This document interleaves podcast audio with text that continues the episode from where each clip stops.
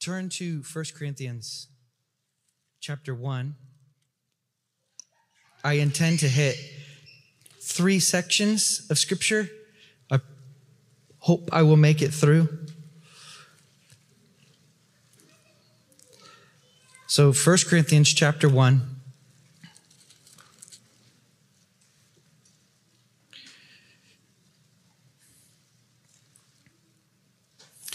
I want to look at verse 9.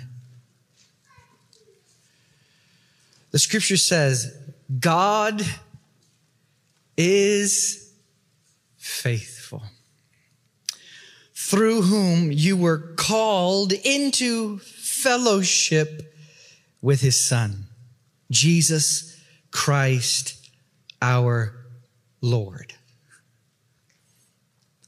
God is faithful, through whom you were called into fellowship with his Son. You know, I, I travel a lot, and sometimes people ask, ask me questions like, How can I find out my calling? Well, this scripture says, Your calling is to fellowship with the Son. Well, no, but what's my calling? You're called to fellowship with the Son. Yeah, but am I supposed to do this or am I supposed to do, to do that? Well, if you'll recognize that your calling is to fellowship with Jesus, then there you'll find everything that you need. Look up at verse 4. He says, I thank my God always concerning you for the grace of God which was given you in Christ Jesus. Did you hear that? Grace given to you in Christ Jesus. I need grace so bad. Anybody else need grace really bad? And when I say that, I don't just mean the wonderful, unmerited favor. Praise God for that that God's favor, his pleasure, it rests upon you and it has nothing to do with you. It has everything to do with what Jesus has done. That's grace. But there's a, a, a secondary understanding of grace in the scriptures. Paul says this incredible statement. He goes, I, I worked harder than all of them, not me, but the grace in me. This is, it's not the unmerited favor worked in me. It's grace as divine power, divine power from God. And when I was in Bible college, Dr. Bob Phillips taught us in Philippians chapter 2, verse 13, you have the greatest and clearest explaining of what grace is. God works in you both to will and to do. That's grace.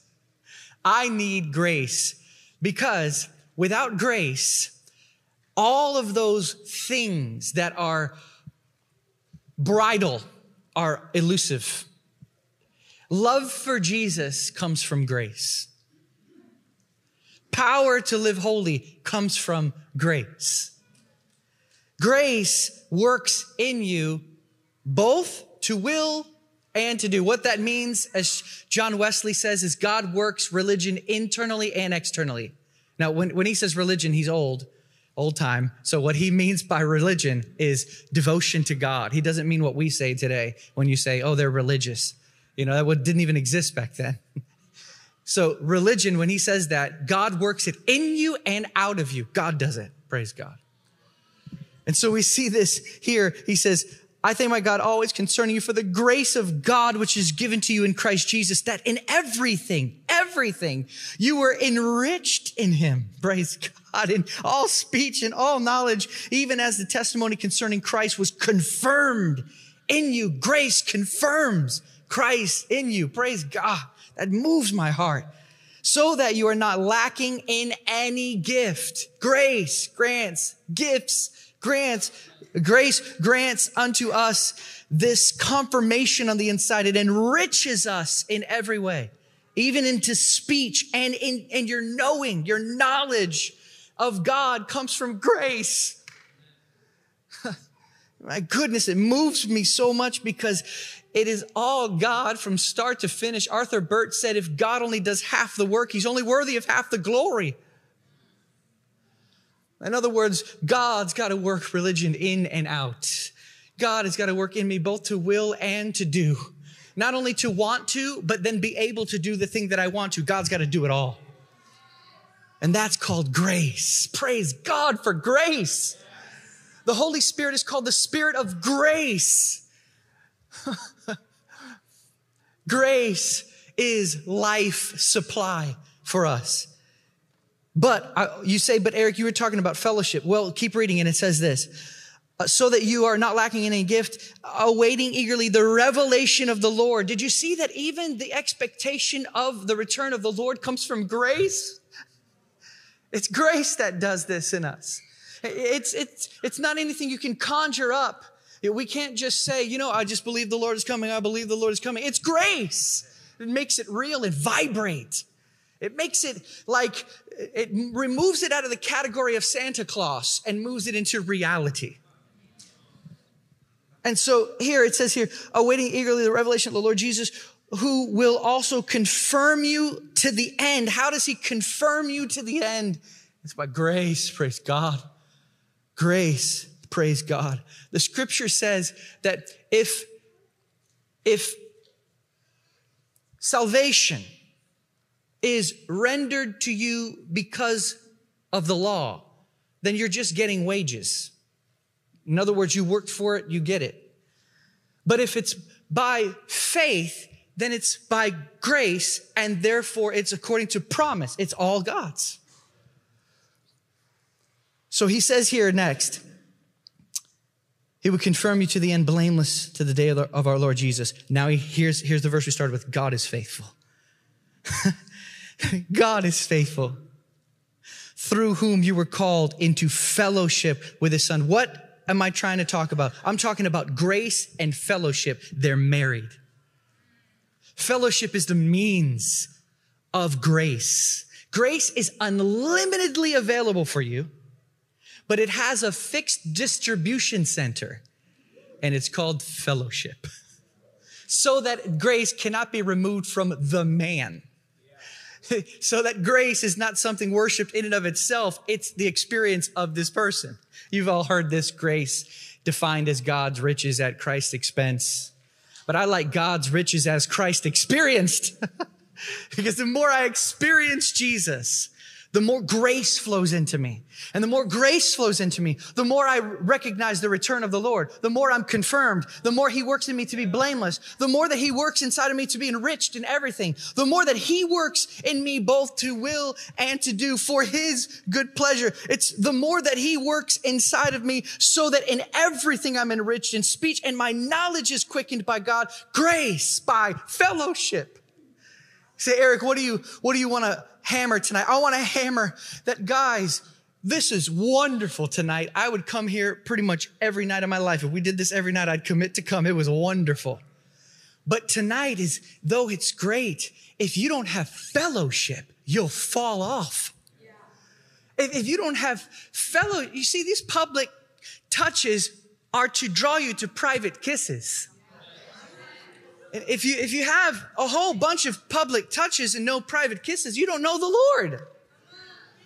God is known by fellowship. Praise God. That moves the heart. Doesn't it cause you to, to just kind of say, Oh Lord, all I want to do is recognize your presence. You know what the gospel does? It removes all the obstacles to recognizing God's presence. That's what it does takes each one of them and takes them out of the way so that you can recognize God is here. A.W. Tozer said, uh, the Christian says God is there, but the spiritual deep person or the person who knows the Lord, the one who knows God says God is here. There's a difference between just knowing that God is and then knowing that God is and that he's a rewarder of those who diligently seek him by giving you the reward, which is, according to his speaking to Abraham, is himself. I'll reward you for seeking me, and it's me. Praise God. Let me, let me just kind of, let's, let's talk about this, what this means, like really vulnerably. Can I talk to you vulnerably? Like open. What else is there? You know what I mean? Why put up something that's not real and then try to fool everybody? But the reality is, is this, each one of us are so deeply in need of grace that without fellowship, you begin to see grace waning in your life. What does that look like? Well, your lack of desire for the scriptures, your lack of desire for worship, your lack of desire to, let me just put it in the words of Andrew Bonar, who writes in his journal, I dragged my feet to feed the poor today. This shows me the corruption of my heart. Can you believe that? And not, he, didn't say, I skipped feeding the poor. He said, I still went, but I dragged my feet in doing it. This shows me my heart is corrupt. That's a kind of inward sight that draws you to complete and total dependency on God. You say, Lord, oh, I need you so bad. And so I, I, was reading the other day the scriptures and I felt like the Lord said, let's talk. I need to talk to you. So I'm like, Lord, what? You know, I just open my heart, Lord, anything, anything, whatever. You just tell me, I'll, I'll do it. And I felt like the Lord showed me that I had great levels of ingratitude in my life. And then from there, he showed me that that was bringing about lack of tenderness. And then from there, he showed me that there were other longings in my heart. He, he, showed me that there are high thoughts of myself. He showed me how many times I've been complaining. He showed me that I had lack of desire in certain areas. He showed me that I had uh, areas of anxiety in my heart. And he said, all of these things that I'm showing to you, I'm showing you this so that you can see the corruption of your heart. Not just so that you know there's dirt there, but that so he can present himself and say, you have a need. I'm here. You have anxiety. That's the corruption of your heart. That shows you, he shows you this so that you can see that he is the one that can fix that. He shows you your diseases so you'll see him as physician. He wants to be physician he didn't come for the healthy, he came for the sick. So he wants to show you the areas that need help so that he can be that help for you. That's how we come to know the Lord. So sometimes we run away from seeing dark parts of our heart. We run away from seeing the light shine on the inside. You see motives and intentions, and we're like, oh, don't show me that. No, no, no, show it. Because that shows me an area I can throw myself on you and I'll get to know you even better. Praise God. He gives grace to those who are humble enough to say, Lord, I need you so bad. You know what humility really is? Humility is recognizing the greatness of God. That's really all it is. Because when you see the greatness of God, there's only one response it's falling down on your face and saying, I'm nothing compared to you. So I, I began to see these things in my heart, and I felt like the Lord was showing me and wanting me even to encourage all of us tonight. As Madame Guyon wrote so beautifully in her spiritual classic, Short and Easy Method of Prayer, she writes, Be not ashamed to show him your wounds. Expose them to his view, and you shall be healed.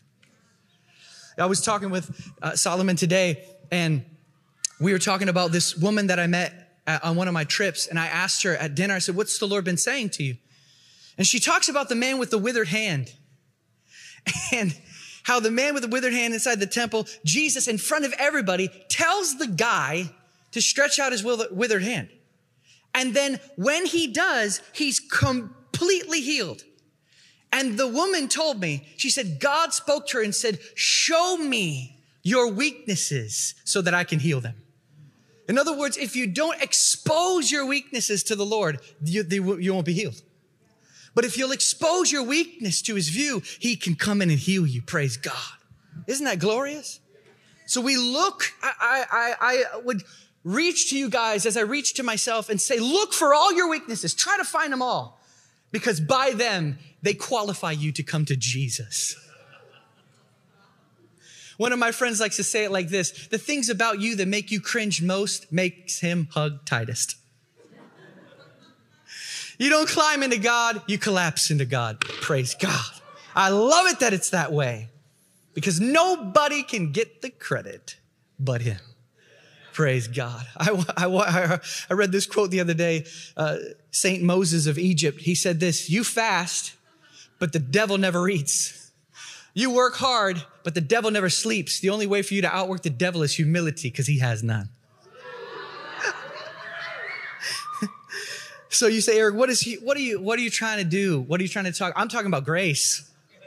I'm talking about fellowship. And fellowship is the expression of humility. I need you so bad, God. Some people go into the closet and they leave the same way they came in because they did everything but actually adore the Lord. The reason why they didn't adore the, adore the Lord is because adoring the Lord means you got to look at him. You can't just look in his direction, you got to look at him. But looking at him requires vulnerability and honesty. So therefore, nobody wants to, well, I say nobody. People don't want to look eyeball to eyeball with the Lord because it means they've got to be honest about their condition. And so because they skip that and do all the practices, they replace the person with practices and they wonder why they're never changed. But if we'll be honest and vulnerable and look into his eyes and say, Yes, Lord, show me all the weaknesses so I can use them to get to you. Then, when those eyes meet, heaven has begun upon the earth. When those eyes meet, that's when that vulnerability has brought you to that place where God can truly be everything. And in this chapter, 1 Corinthians 1 9, we're seeing grace, we're seeing fellowship, fellowship based upon God's faithfulness. Did you hear that? the fellowship you have with God is not based on you. Thank God for that. You want to know why that's so freeing? It's because if you could see the standard required to fellowship with God, you'd do one of two things. One, you'd quit because you'd realize there's no way you're ever going to do it. Or you would lower the standard, fulfill it, and then become proud. So God is faithful, meaning he saves you from both sides of the road. The side that says, I'll never be worthy, and the other side that says, I'm good enough. He saves you from both sides by saying, I'm the faithful one in the relationship. And not only am I the faithful one in the relationship, I'm the only reason why you're able to have fellowship with me. I did this for you. If we think that we can go in and experience God based upon our consistency, you're still not banking on Christ. If we think that our personal history with God is the reason why we have fellowship and deep experiences of Him, you're still taking Christ's place. Jesus is the only reason and will always be the single only reason why we are accepted by God. And when we swallow that pill, it's like helium in the tummy and you start floating in life. Praise God. So God is faithful. It's important that we see this because it saves us. He invites us. Our acceptance, our communion is based on his faithfulness, which means your fellowship with God is one of the manifestations of his charms. One of the wonders of his goodness. One of the ways that he shows forth his wonderful character to you is that he says, come on in. You can come in. For me, I, I like to look at coming to God as uh, like a two year old comes to, to their father. You know, if you've ever had kids or you ever babysit kids, you see like two year olds, they're just really funny because they have the absence of self consciousness. Their hair could be everywhere, food's on their face. They have no idea because they're just, they don't have self consciousness. And you see like a child that comes in to his father, the, the messy hair and food on the clothes and maybe holding a blankie and they're just maybe with a password. There they are. No, just, I'm here to see dad. Very simple. And what does it do to the dad's heart? It wins him every time. I mean, imagine like even like a businessman dad, you know, and he's there and he's talking to somebody about some like cool business, and then there's a tug, and it's he looks down, he melt, he's melted, and he picks up his two year old. You know, some people go in to go be with God, and they're wearing their like chemistry coat. Lord, let's let me figure you out. And the Lord's like, please leave. Somebody comes in with their business coat, their business jacket, they're, they're suited up, and they come in, Lord, let's make a deal. The Lord says, no, no, no, I don't have, I don't have fellowship with that. Other people come in there and they're, they're high and mighty. They got their prophet's gown on. I am a prophet of the Lord. I've come in to be with you, God. The Lord says, please, I don't have fellowship with those people. But then the, the child comes in, the two year old, and he looks and he says, come on in. I feel like the Lord would say to you, and as He says to me, He just recently said this to me again. He says to me, There's lack of tenderness in your heart. And He's smiling about it because He knows that by it, He can come and be something for me that He wasn't before. So he says, There's lack of tenderness in your heart. Can you see it? Yes. Let me be that for you. Let me be that for you. What a Christ. What a good God. Does he not steal your heart and run away to heaven with it? Does he not melt away your ability to resist him? As Ruth Paxson perfectly wrote in her classic um, Life on the Highest Plane, she said, He conquers your will by melting your heart. Praise God. There's nobody like him. So sweet, so tender, so patient. Are you, are you not, if you look at your life, are you not embarrassed at how patient God's been with you? if you're not embarrassed of God's patience with you, I ask the Lord to shine a light on how badly you need Him in your life. His patience is actually embarrassing. This is our calling. Did you notice this? Your calling is what? Fellowship. Eric, what am I supposed to do? Fellowship with the Lord. What does that mean? Be honest, be vulnerable, be open, come to Him. And as you come to him there, you will fellowship with him and you will receive grace. And why do you need grace? It's everything. It's God's working in you, both to will and to do. Praise God. But it's important to recognize this as our calling because our primary calling is not to win souls. Our primary calling isn't even to live holy. Our primary calling isn't even to love people. Those are all streams that flow from the fountain of communion with God. And sometimes we're wondering why the channels are dry when it comes to loving people, or why the channels are dry when it comes to wanting to win the lost, or even to want to live holy. Why are those channels dry? Well, because the fountain has been neglected. But when the fountain flows, all the channels are filled. God does it. He works in us both to will and to do. And it also saves us from searching and wondering and guessing what is my purpose on the planet. Your purpose is fellowship with God. What if we all freshly made a, a decision to live every day as if that day was given to you for the purpose of just fellowshipping with God? I'm not saying you quit your job and you do nothing but sit in your room with your Bible open. That's not what I'm saying. I'm saying let it be the center and source of your entire day. Not only, not only does that mean that he's, you go to him first to be with him for whatever amount of time that your schedule allows you, but that you sing with him throughout the day. And you enjoy him all day long. And then whenever you have spare seconds, as Fenelon wrote, he said, give every spare second to God. You just start giving time to God. I'm not saying you can't play golf. That's not what I'm saying. I'm saying that there is a root on the inside that says, I live to fellowship with you. That's the reason why I'm alive. That's the reason why I breathe today is to fellowship with you. There's a quote from George Mueller. He says, I saw more clearly than ever that the first great and primary business to which I ought to attend every day was to have my soul made happy in God my soul made happy in God. A.W. Tozer wrote, Is there anything more important? Can you think of anything more important, he says, than sitting in silence before God every day? Can you think of anything more? I mean, let's just think about it for a second. Is there anything more important in a day than just taking time to sit before the Lord with full attention on Him?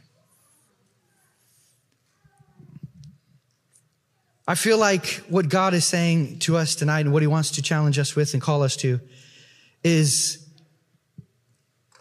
grace experienced, grace received through fellowship, fellowship being our calling.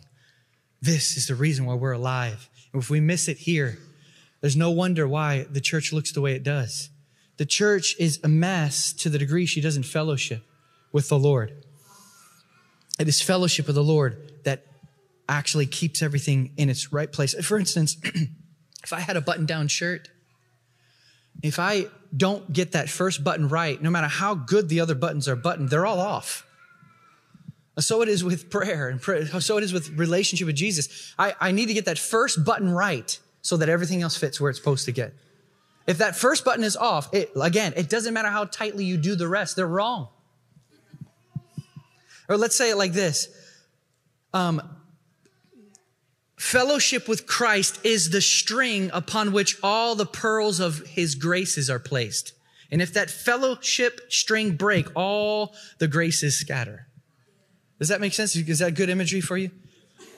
That moves my heart because I want to keep that string connected so that all the graces can stay where they're supposed to stay.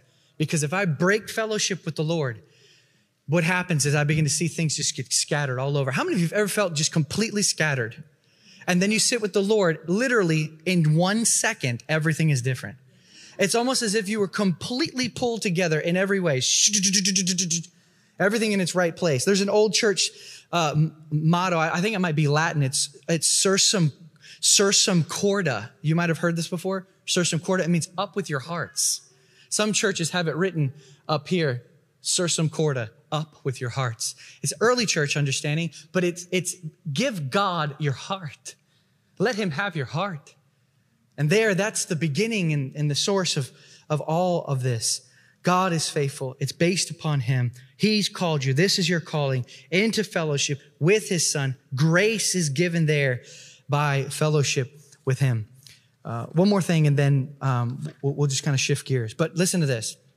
In the book of John, First John, chapter 1, verse 3 and 4, there's an incredible statement that shows us why the gospel is even preached. And some people look past this, but I feel like it really needs to be understood again.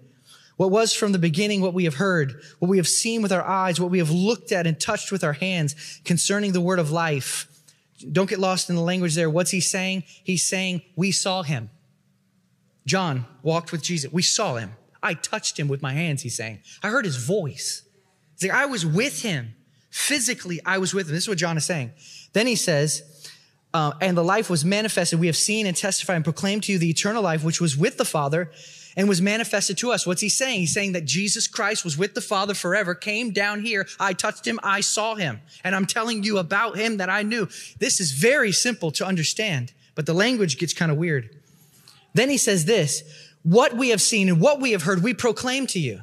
In other words, I touched him. I saw him. And this is what he was saying. This is what he was like. I'm going to tell you that and there's this miracle mystery that happens that if I tell you what he's like and what he taught, you too may have fellowship with us. That's crazy. In other words, I didn't see Jesus face to face. I never touched his physical body. John did. John is saying, when I preach the gospel to you of Jesus Christ, if you put your faith in that gospel, you pass into a knowing of him like I have. You say, Eric, but, but you don't, I don't see Jesus physically. No, no, no. It's something even deeper than physical. Remember when Jesus says this? He says, it's better for you that I leave this body. I leave. It's better for you that I go away. Why? Because if I don't go, the spirit, I'm not going to come. It's to your advantage that I go. Why? Because I want to live on the inside of you. I can't think of anything more better than seeing Jesus stand right here physically on the platform. We would all fall on our faces, right? That would be pretty amazing. But yet he would stand here in his physical form and look at you and say, There's something better. It's called the Holy Spirit. I want him inside you. That way he's with everybody internally all the time. Praise God. He lives in the kitchen of your soul, the Holy Ghost. That's what Jesus is saying. You say, what, what does that have to do with, with what he says? Look at this. So, what we have seen, what we heard, we proclaim to you, so that you too may have fellowship with us and Indeed, our fellowship is with the Father and with his Son, Jesus Christ. These things we write to you so that our joy may be full. There is a joy in fellowship with Jesus that is unmatched to the world. I'll just pull a couple of quotes for you. A.W. Tozer writes this, the continuous, unembarrassed interchange of love and thought between God and the souls of redeemed men and women is the throbbing heart of the new covenant. That exchange of experiencing Him, that's the throbbing heart. Where's he getting that from? John just said, I preached the gospel to you for this reason, so that you too may have fellowship with us. He's writing this letter so that they would fall in love with, walk with, touch, taste, smell, spiritually experience this man, Christ Jesus, by the Holy Spirit. That's what he's saying. We see uh, Simeon, the new theologian, writing years back. He says, It will be, your soul will be so touched with delight that it will no longer want to leave that place of the heart. In other words, he, him living in your heart, when you're aware of his presence, you become so blissfully delighted by the sweetness of his internal residence that you don't want to leave that part of your heart anymore. You just want to have that all the time. Um, here's another one from Jonathan Edwards. He says, The enjoyment of God is the only happiness with which our souls can be satisfied. There is no satisfaction apart from Christ. And that satisfaction in Christ is found in fellowship. And that fellowship is for the humble who will sit with him. Can you bring me my water? Think it's right over there. um, this fellowship is bliss and life. John Owen once wrote this. He said, If Christ is not heaven to you now, he will not be hereafter. I think about the statement that he's saying. He's saying, You're tasting the world to come by the Holy Spirit. And that Holy Spirit is the fellowship that you have with Jesus. And that's the means of grace by which you grow. I've, I've been traveling now for just about 13 years, and I go all over to different churches all the time. And I'm in different places, and I see different kinds of people and different kinds of worship and stuff. And I'm telling you right now that the people that have fellowship with God, they look different. There's just something about them. They, there's people that may move in giftings. There's people that may have uh, charisma. There's people that may even be like, have a lot of pull or influence. But the ones that walk in fellowship with God, there's this mark about them. They have a fragrance of humility and preferring other people, and they're kind and they're full of love. And they, it's almost like their faces glow. You know, the scripture says that the scripture says that he gives men wine to drink to make their hearts glad so that their faces glisten with oil. What is that talking about? The Holy Spirit. As uh, St. Augustine said, if one drop of the joy of the Spirit went into hell, it would, eh, hell would be ended forever. The, the Holy Spirit, He drops wine into your heart and it makes it super happy and your face glows. I'm telling you, every wife in this room needs a husband whose face glows. And every husband in this room needs a wife whose face glows, whose heart is joyful because they've been made happy in God, to use George Mueller's words. They've been satisfied by the sweetness of his spirit. John Piper nailed it on the head when he said, Sin is what we do when we're not satisfied with God. He also says another statement. He says it all the time, but it's just wonderful to hear. He says, God is most glorified in you when you're most satisfied in him. Did you hear that? That actually changes everything if that statement is true. And we know it to be true because Jesus prays this out. That as that we would see him as he is and be satisfied with his love, and that this would bring glory to the Father in John 17. So we're seeing that when we are satisfied with God through fellowship, he's most glorified there. I feel like the restoration of God and man finding their pleasure in each other, that's what the reconciliation is all about. If we miss fellowship, then we miss exactly what John is talking about. He says the words so that. That's very important to see that. So that. This is the reason. He's showing motive. He's showing intention. This is why I write. This is why I preach, he's saying. This is why I'm telling you this. This is why the gospel comes. This is why we preach the gospel. So that men might be drawn into the sweet honeycomb, which is Christ. And taste and see that the Lord is good that they might there find the sparkling beauties of his excellencies and realize the realities of the world to come, even here by the gospel, by the touch and taste of the Spirit. Praise God. I, I, I sometimes see Jesus and he holds up this glittering sword. And, and it shines and it's like a call for everyone who will to come to him. And, and there's something about this sword that just pulls men in. To me, it's like his rule and his word. And he, he longs for those to come and, and eat at the table of the Lord that opens by the opening of the book. You know that famous quote from, uh, from I forget who it is, but he says, uh, uh, books are like parachutes. They're only useful if they're open. And, so it is with the scriptures. It's the, the scriptures. He calls you to open up this word and see his excellencies and his glories and, and realize him. As an old man of God told me one time, the Bible is the only book that demands the author be present when it's read. So we come, we come to him and we, we, we sit with him and we, we enjoy, we eat of him. Uh, uh, Charles Spurgeon said this one time. I thought this was outstanding. He said, reading is gathering the corn, but meditation's eating it. So we've got to enter into this communion with the Lord that is by meditation. Uh, what is meditation? It's got a bad connotation today, but really all it is is just looking at the word and, and chewing it up, thinking it through. What does this mean? Why is this written? Speak to me, Lord. Open my eyes. In your light, I see light. The unfolding of your words gives me light. Lord, grant to me sight. Even as David says, he says, Open my eyes to see the wonderful things in your word. Yeah. There's just this, this reality of the man Christ Jesus that is seen right here in the scriptures. Yeah, it's, I feel like a lot of bad theology and a lot of depression comes from a dusty Bible. And it's not, like I said, it's not just black and white going in your eyes.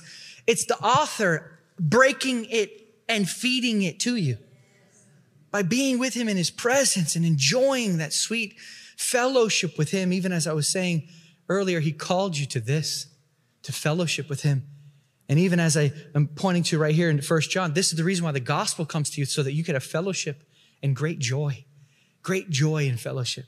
You know, I wrote this down from, um, I was, I was reading, uh, what's her name?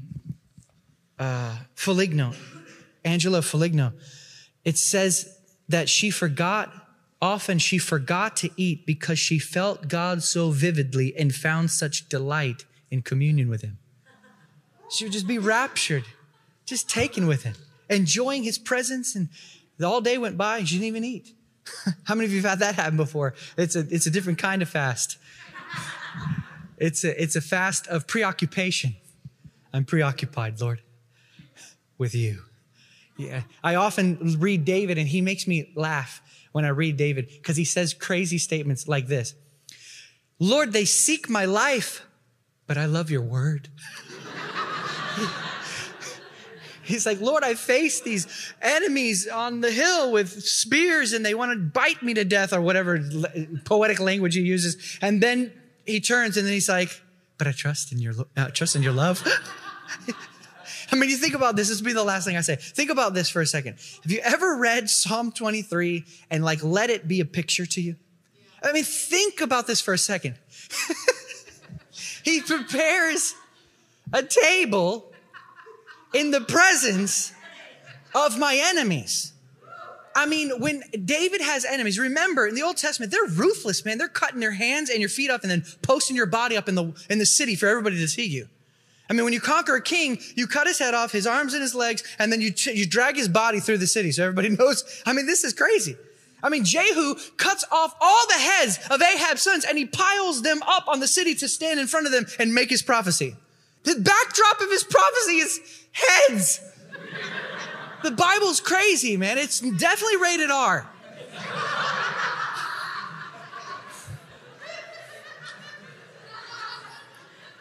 So you have this, you have this kind of mentality. So when David says he has enemies, they have physical swords, physical, probably spears, all kind, they can kill him. His life is in danger. He's probably surrounded. He looks around and he is like, Oh Lord, what are we going to do? And Jesus is taking a, a, a blanket and he's laying down a picnic. and you're like, you're like, Lord, seriously, right now, it's not the time we need you to, I need you to blow and have all these guys go away. Just do something and get rid of these guys. And Jesus is like, do you want a Coke or you want uh, bread? what is it that you, you we're gonna we're gonna eat? which which shows me something. No matter what's coming against you, there's one thing on Jesus' mind. Will you eat with me?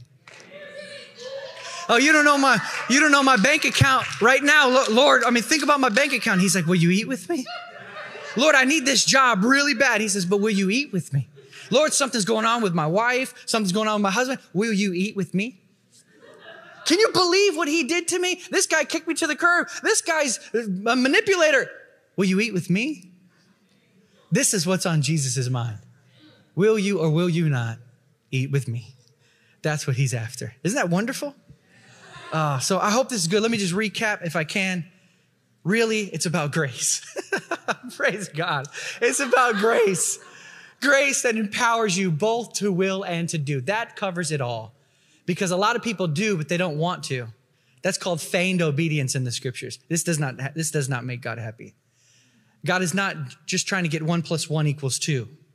If you obey, then I will do. He wants a heart that's completely His, a heart that obeys because it desires to obey. Jesus tells us that obedience is a proof of love only because obedience is the fruit of love.